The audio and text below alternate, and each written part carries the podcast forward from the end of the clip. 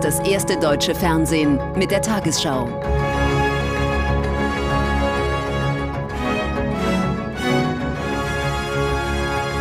Heute im Studio Jens Riewer. Guten Abend, meine Damen und Herren. Ich begrüße Sie zur Tagesschau. Galeria Karstadt Kaufhof plant erneut harte Einschnitte im Filialnetz.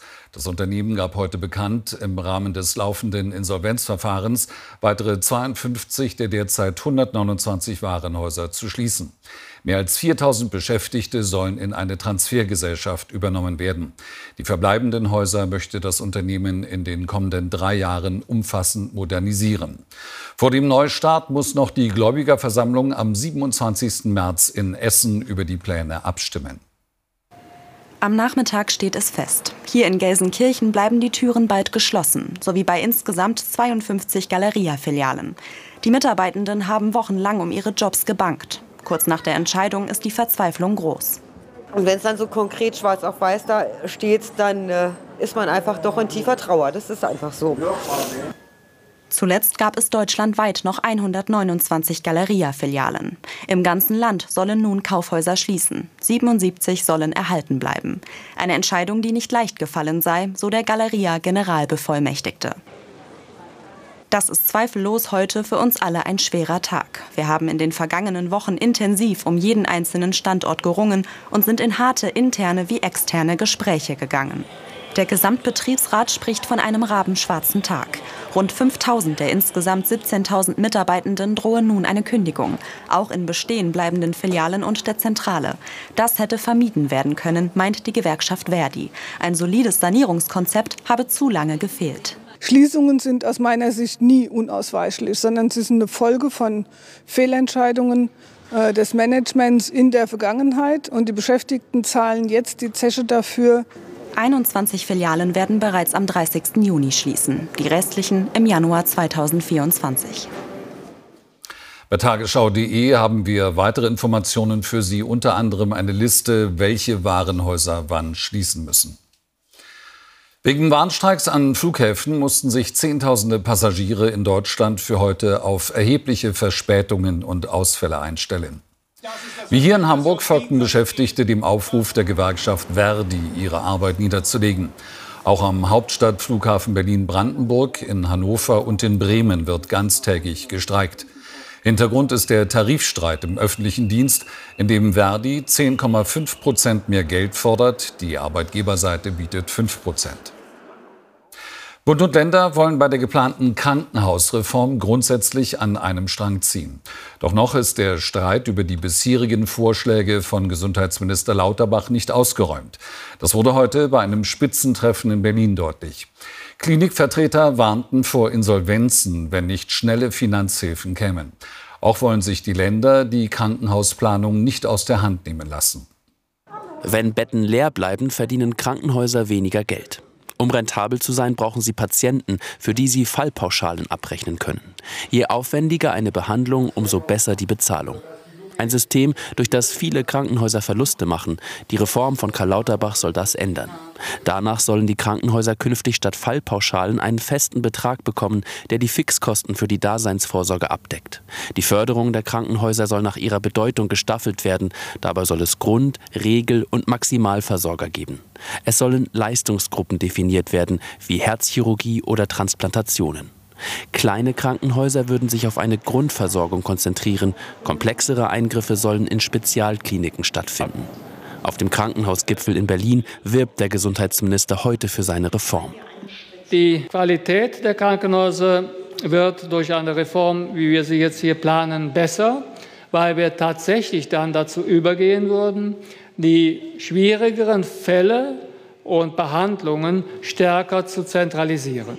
Eine Reform sei dringend nötig, sagt die Krankenhausgesellschaft. Aber Etwa 80 Prozent der Krankenhausleistungen spielen sich aber in einem ganz normalen Niveau ab, äh, die auch Krankenhäuser der Grundversorgung und der Schwerpunktversorgung leisten können. Und da geht der Minister mit seinen Vorschlägen weit darüber hinaus und versucht viel mehr zu zentralisieren und zu konzentrieren als notwendig. Lauterbach braucht für seine Pläne die Zustimmung der Länder. Von denen kommt Kritik. Krankenhausplanung ist nämlich Ländersache. Ich glaube auch nicht, dass man in Deutschland, ich sag mal, einen Typus von Krankenhäuser kreieren kann, die es sowohl in Brandenburg gibt äh, wie in Passau gibt. Zusammen mit zwei anderen Bundesländern will Nordrhein-Westfalen nun die Verfassungsmäßigkeit der Krankenhausreform prüfen lassen. Verteidigungsminister Pistorius hat eine wichtige Personalentscheidung getroffen. Generalleutnant Breuer wird neuer Generalinspekteur der Bundeswehr. Nach Informationen des ARD Hauptstadtstudios folgt Breuer auf General Zorn. Der neue ranghöchste Soldat der Bundeswehr ist noch Befehlshaber des territorialen Führungskommandos, das er aufgebaut hat. Er gilt als organisationsstark und hat nun auch die Aufgabe, die Bundeswehr breit einsatzfähig zu machen.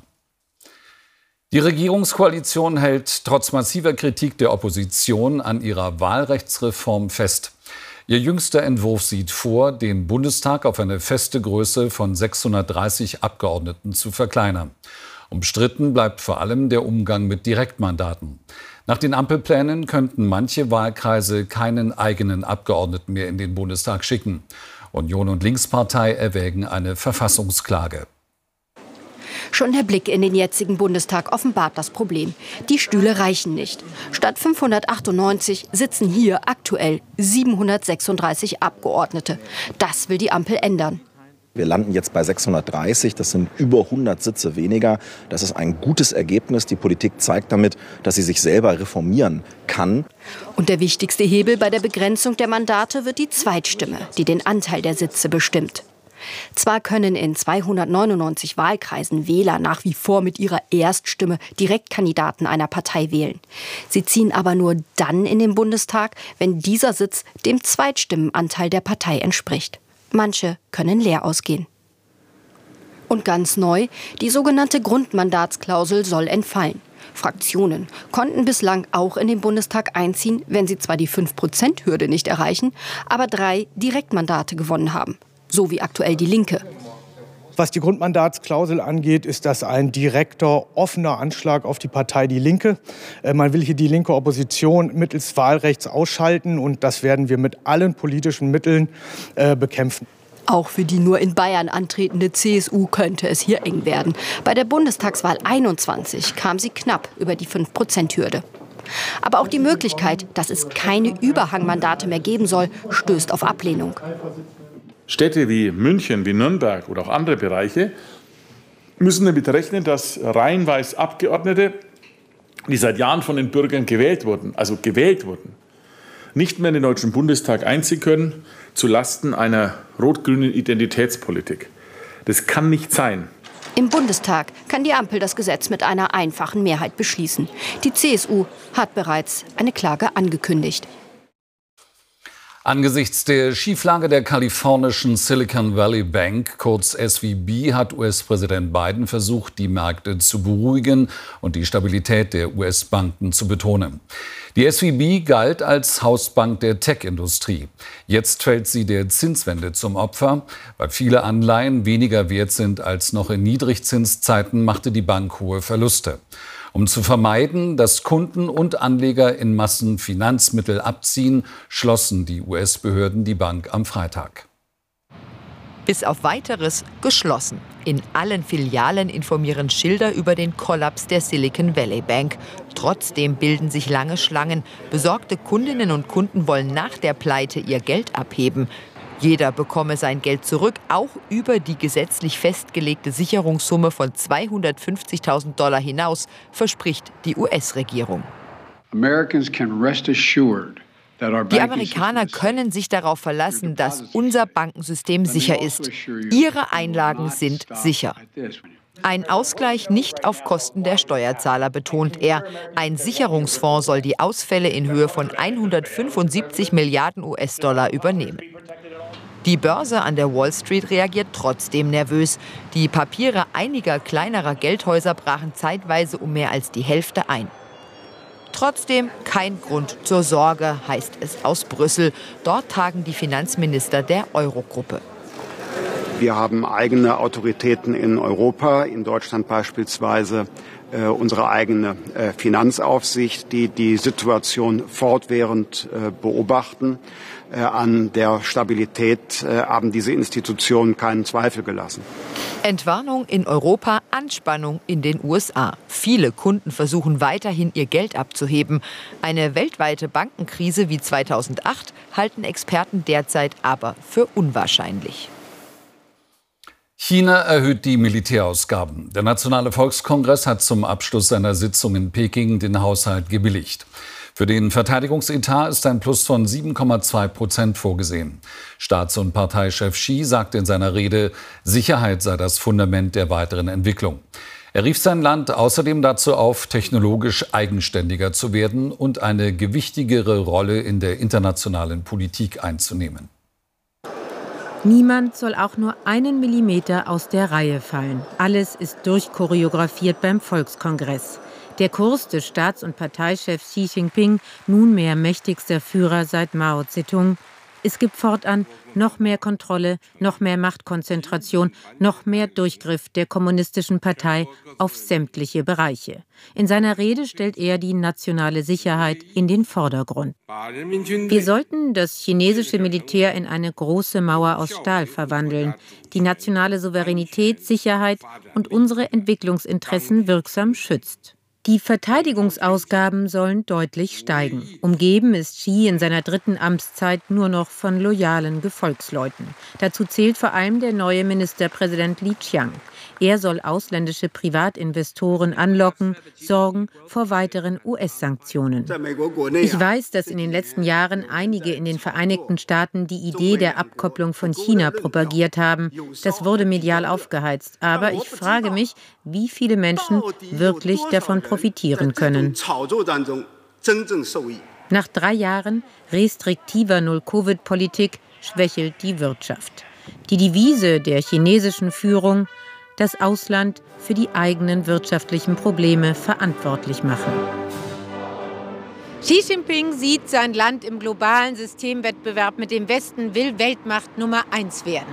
Wie allerdings unter seiner zunehmend nationalistischen Alleinherrschaft nun gleichzeitig eine wirtschaftliche Öffnung gelingen soll, das ist nach diesem Volkskongress unklarer denn je.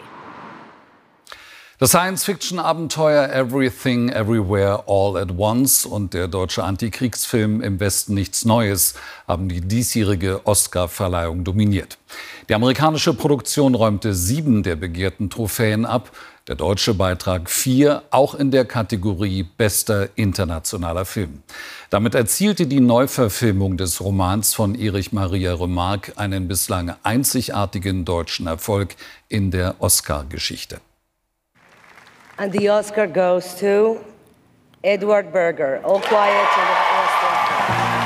Ein Abend für die Geschichtsbücher. Im Westen nichts Neues gewinnt vier Oscars, so viele wie kein anderer deutscher Film jemals zuvor. Also das fühlt sich unglaublich an, glaube ich. Ich weiß es aber nicht genau, weil ich immer ein bisschen hinterherhänge mit meiner emotionalen Reaktion. Die Verfilmung des gleichnamigen Romans überzeugte die Akademie vor allem durch die Kameraarbeit, das Szenenbild und die Musik. Nach dem Erfolg bei den britischen Filmpreisen nun der Triumph in Hollywood. In dieser Form gewürdigt zu werden von den Amerikanern und den Engländern, das ist einfach historisch, das ist unvergesslich, das hat es noch nicht gegeben. Bester Film des Jahres Everything Everywhere All at Once. Eine schräge Science-Fiction-Action-Komödie. Insgesamt sieben Oscars, unter anderem für die beste weibliche Hauptrolle. Michelle Yeoh aus Malaysia gewinnt als erste Schauspielerin aus Asien überhaupt den Oscar in dieser Rubrik. An alle kleinen Jungen und Mädchen, die so aussehen wie ich und jetzt zuschauen, dies hier ist ein Zeichen der Hoffnung und Möglichkeiten.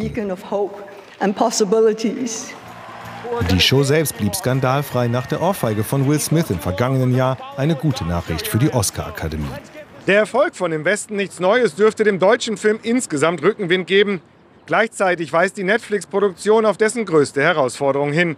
Streamingdienste drohen im klassischen Kino den Rang abzulaufen. Der Mitteldeutsche Rundfunk bekommt einen neuen Intendanten. Einziger Kandidat bei der Wahl im Rundfunkrat war Ralf Ludwig, der bisherige MDR-Verwaltungsdirektor. Zum 1. November folgt er auf Carola Wille, die nach zwei Amtszeiten nicht erneut kandidierte. Ludwig möchte unter anderem die Digitalstrategie der ARD vorantreiben. Und nun die Wettervorhersage für morgen Dienstag, den 14. März.